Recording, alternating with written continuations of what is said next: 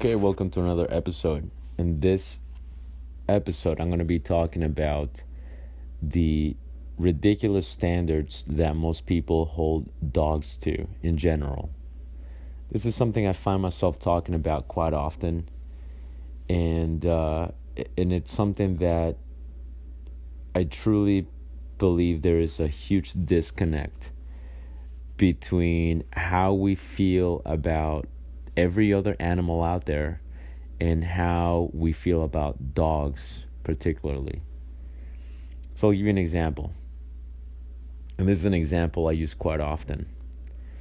If you have cats and your cat does something pretty gnarly, if you if your cat bite, bites you, or if your cat um, you know gets on the counter, or your cat does something that maybe it's not the most desirable thing. If you are a cat person and you you've ever owned a cat, you know that cats will do certain things like that, right? And when your cat does something like that, you just chuck it up to it's a cat. That's what cats do.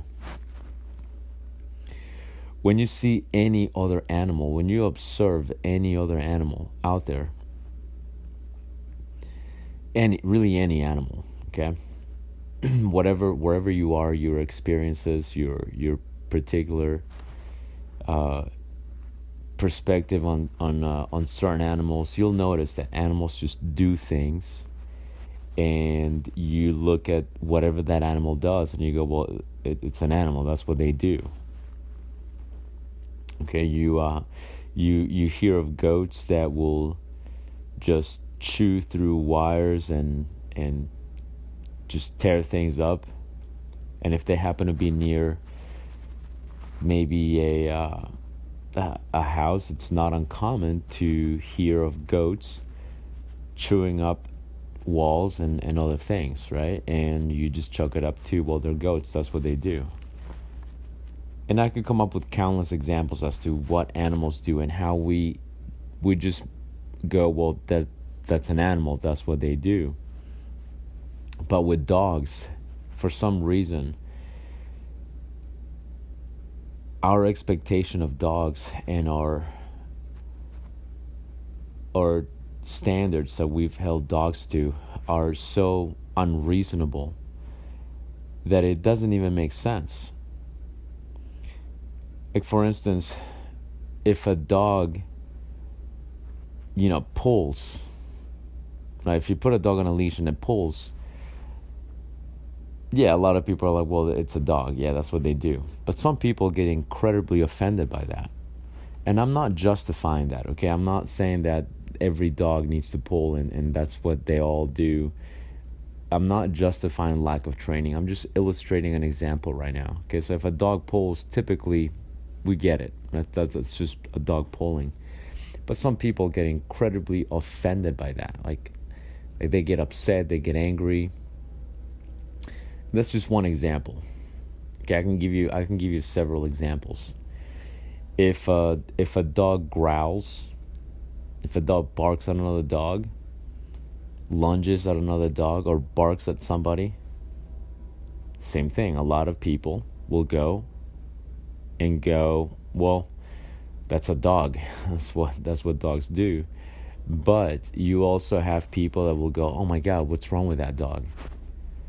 Why is that dog barking? Why is that dog lunging? Right? Um, if a dog is eating food and another dog gets near that same food, that one dog will maybe growl, right? Or if your dog is eating food and then maybe you happen to get nearby and the dog now growls, same thing. A lot of people look at that and go, wow, there is something wrong with this dog. We need to address this. We need to reach out to somebody and uh, and we need to have them fix this. Not realizing that this is quite a normal behavior with just about any other animal. And if you were to see that same behavior from another animal, you wouldn't go, "Wow, I can't believe that uh, you know I, I can't believe that that these animals are, are are getting competitive over that piece of food you don't normally have that same reaction, right? If you if you watch uh, the nature shows and you see animals fighting over over a, a kill, you just look at it and you go, well, that's what they do. They're getting competitive over that piece of food. It makes sense. But when our dogs do certain things, then we go, this this is like the end of the world. We need to fix this. This can't be normal. Now I get that dogs are domesticated animals. I know that they're not wild animals. I understand that. And I and I think most people and if you're listening to this, you get that too. But even if you work with dogs regularly, it's still easy to fall in that trap of you know we need to figure out why the dog is doing this and we need to not only figure out why it's doing this, but uh, this has this has to be a huge problem. I, I wonder I wonder what is going on in that dog's head, and we have to remember that it's an animal. It's just an animal. It is okay if it gets competitive with other animals. It is okay if if it pulls and occasionally lunges it is okay if occasionally it does or decides to do things that you find inappropriate because you find them inappropriate. It doesn't mean that it isn't appropriate for them. They are, after all, just animals.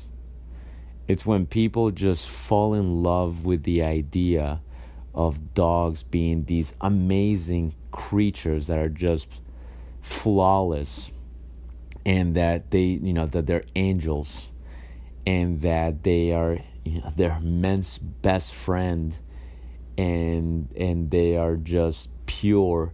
That's when you screw yourself and that's when you screw your dog too. Because when you have that expectation and when you hold a dog any dog to that standard they're always going to come short they're always going to fail because they're not angels they're just animals they are going to make mistakes. They are going to do things you don't expect them to do. They are going to occasionally get in some sort of situation that they never have. This is when you hear people say things like, oh, he's never done that before. I wonder why. Because it's an animal. That's why again, I'm not justifying lack of training. Okay, I'm very, uh, I'm very pro training, obviously by by the title of the podcast, and by you know the uh, my YouTube channel, Instagram, Facebook. Yeah, dog training is my passion. Right, I have three books on dog training. So, I'm very pro training. I'm very pro structure. But I understand that dogs are just animals. They're going to do things that you don't expect them to do. It's just it just happens. It doesn't make you are less of an owner. It doesn't mean you're less of a trainer, and it doesn't mean your dog is a jerk. Sometimes people will say things like that, and I've been guilty of it too, where we go, "Oh man, that dog is such a jerk." always say things like, "Oh, that dog's an asshole." I get it, you know, I get it. We we do we do um, fall in that trap, and it happens if you're a dog trainer too. It doesn't just happen with pet owners. Okay, we really sometimes just need to remember that dogs are going to do things that we don't anticipate sometimes. And what we do in training, especially if you compete, that's the thing, you know, when you compete. But I'm not talking about dock diving or, uh, no offense to dock diving. I'm not talking about dock diving. I'm not talking about stuff like that. I'm talking about competition where precision and discipline are the order of the of the game, right? When when that's part of the game, when that's the main game and when you have like obedience or you have impulse control that needs to take place during that trial you can prepare all you want and and we do you know we do prepare ourselves for all these events for the trials and we do countless training sessions and we spend lots of hours on the field training and training. But at the end of the day a dog's going to do what a dog's going to do. And again it's not to justify lack of training. Um, but but that's the thing. I mean there there there are to be some errors. But just what happens is with training and preparation you just improve your odds. That's what it is. You're improving your odds but there is never a guarantee that the dog is not to mess up. And this is as true for competition as it is for just your your average pet. Okay? Yeah occasionally the dog is going to do these things but I find it's much easier to deal with those things when you remember what they are. They're just animals. Once you once you really get that in your head, you never take any offense to what they do. I never take any offense to anything my dogs do. Never. I don't get mad. I don't get like disappointed like I've seen some people do with their dogs, right? Some people will like get disappointed, they get really upset they get angry. Uh, you know, they'll start yelling. They start having conversations with their dogs. You're probably seeing them too. And like they're getting so frustrated. I don't. I'm just looking at it as you're an animal. you're gonna do things. I, mean, if I don't trust a person to be a hundred percent reliable, why the hell would I hold my dog to a to a standard where I don't even hold a human being to. And so if I know that if, if I know that I can have a person that speaks my language and I can really convey the importance of a um, series of, of, of behaviors or whatever, right?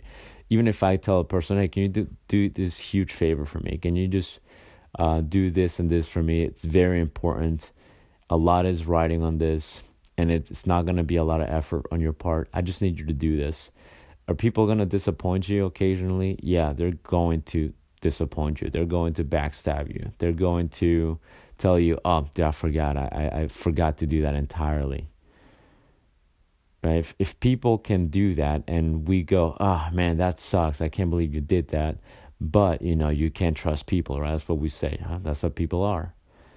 If if even with people we know that they are very likely to you know or at least that they that there's a possibility that they're going to fail or disappoint why why would you hold an animal above that and go oh well my dog is different. You know my dog is not gonna disappoint me. My dog is is different. He's not gonna do that because when you think that, at some point they're going to disappoint you.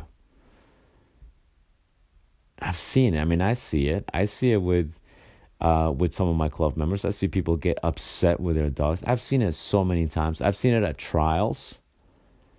I've seen it when uh, you know when the trial is not going the way the uh, the handler's expecting it, and then they're on the sidelines talking to their dogs. I see people get really heated, really disappointed, really upset. And and I'm thinking if you just if you just um you know if you just remember that that he didn't do it to spite you if you just remember that he's just an animal he made a mistake just things some gets you so much easier you don't take it personal you're much more neutral about it, and you're happier. And your relationship with your dog is better because you are now operating from the perspective of, I need to just improve my odds. Okay, and, and everything I do, the training, whether it's for competition or for home manners, whatever the case, all the training I do is really to improve my odds. And so the more training and the more consistency, you don't even have to be like a crazy dog trainer that puts hours and hours of training, but the more consistency you put into the relationship, the more consistency and structure you put into the dog's lifestyle, the higher your odds of this dog not making mistakes are. Okay, higher odds, but there's no guarantee. There is no guarantee that they're not going to. And just remember, don't take it personal. Now, a lot of you that uh, that are listening, you you know this information, you completely understand it, but like as professional dog trainers, we'll we'll really spend a lot of time telling our clients this, but then it's really easy to turn around, look at your own dog, and hold it to that unreasonable standard. So just remember that they're just animals. They really are just animals. Don't hold them to an unreachable standard. All right, if you like this episode, make sure you subscribe to the podcast. Make sure you go to the YouTube channel, uh, subscribe to the YouTube channel, follow me on Instagram, Facebook, and uh, if you're interested in uh, maybe some topics that you want me to cover, just let me know. Send me a message, and I'll pick some topics to expand on. Uh, also, if you want to, um, you know, do some uh, some coaching, I can do that too. I have uh, have a few clients that I talk to on the on the phone, and just uh, help them out with uh, you know just answering their questions uh, just let me know if there's any of that that I can do. Maybe we can make it an episode or we can uh, figure something out. Okay. Talk to you on the next episode.